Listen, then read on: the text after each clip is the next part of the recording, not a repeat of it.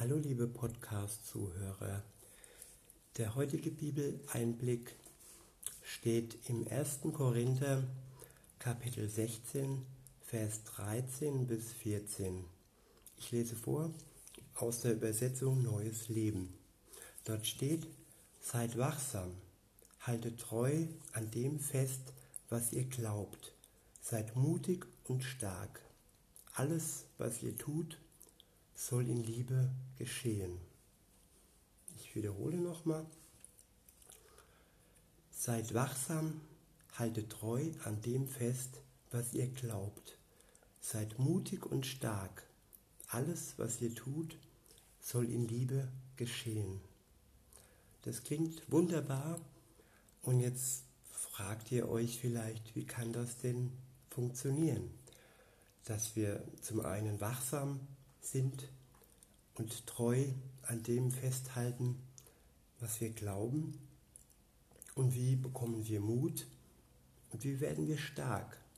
Und dann am Ende noch, wie können wir das alles, was wir tun, in Liebe tun. Das ist doch ein Unterfangen, das schier unmöglich scheint. Wir kleine Menschen, wir Menschen, die wir so beschränkt und so unsere Macken haben. Wenn ich an meine Nase greife, die ich so viele Macken mit mir rumtrage und oftmals so peinlich unterwegs bin, wie soll das denn funktionieren? Dass alles, was ich tue, in Liebe geschieht.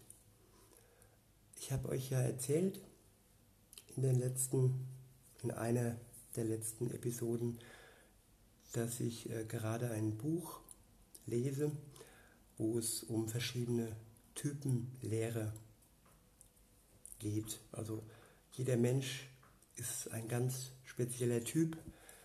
Die Astrologie sagt dazu Sternkreiszeichen, Tierkreiszeichen, Jungfrau, Skorpion und so weiter und so fort.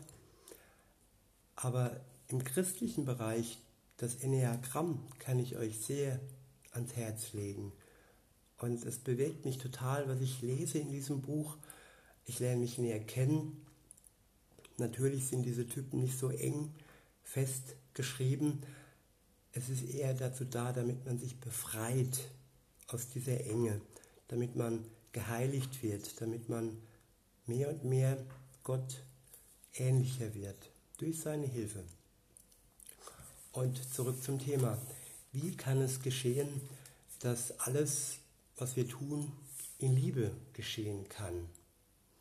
Und die Antwort, meine Antwort, die mir Gott gezeigt hat, ist, das kann nur geschehen, wenn wir es in echter Freiheit zulassen, wenn wir uns befreien lassen, wenn wir uns zuallererst, bevor wir es selber lieben und denken, ja, jetzt liebe ich diesen oder jetzt liebe ich jenen, zuallererst dürfen wir uns bedingungslos von Gott lieben lassen.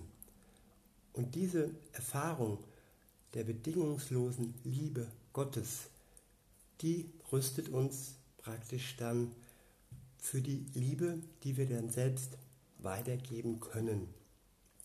Also nur Gott kann uns dazu rüsten und nur Gott kann bedingungslos lieben.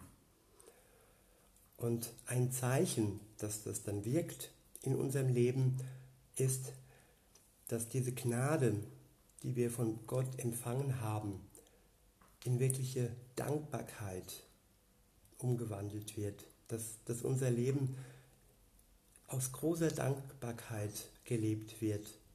Dass man sagt, Gott, ich danke dir, dass du mich ohne Vor, Vorerwartung geliebt hast, dass du mich befreit hast und dass du mich erlöst hast.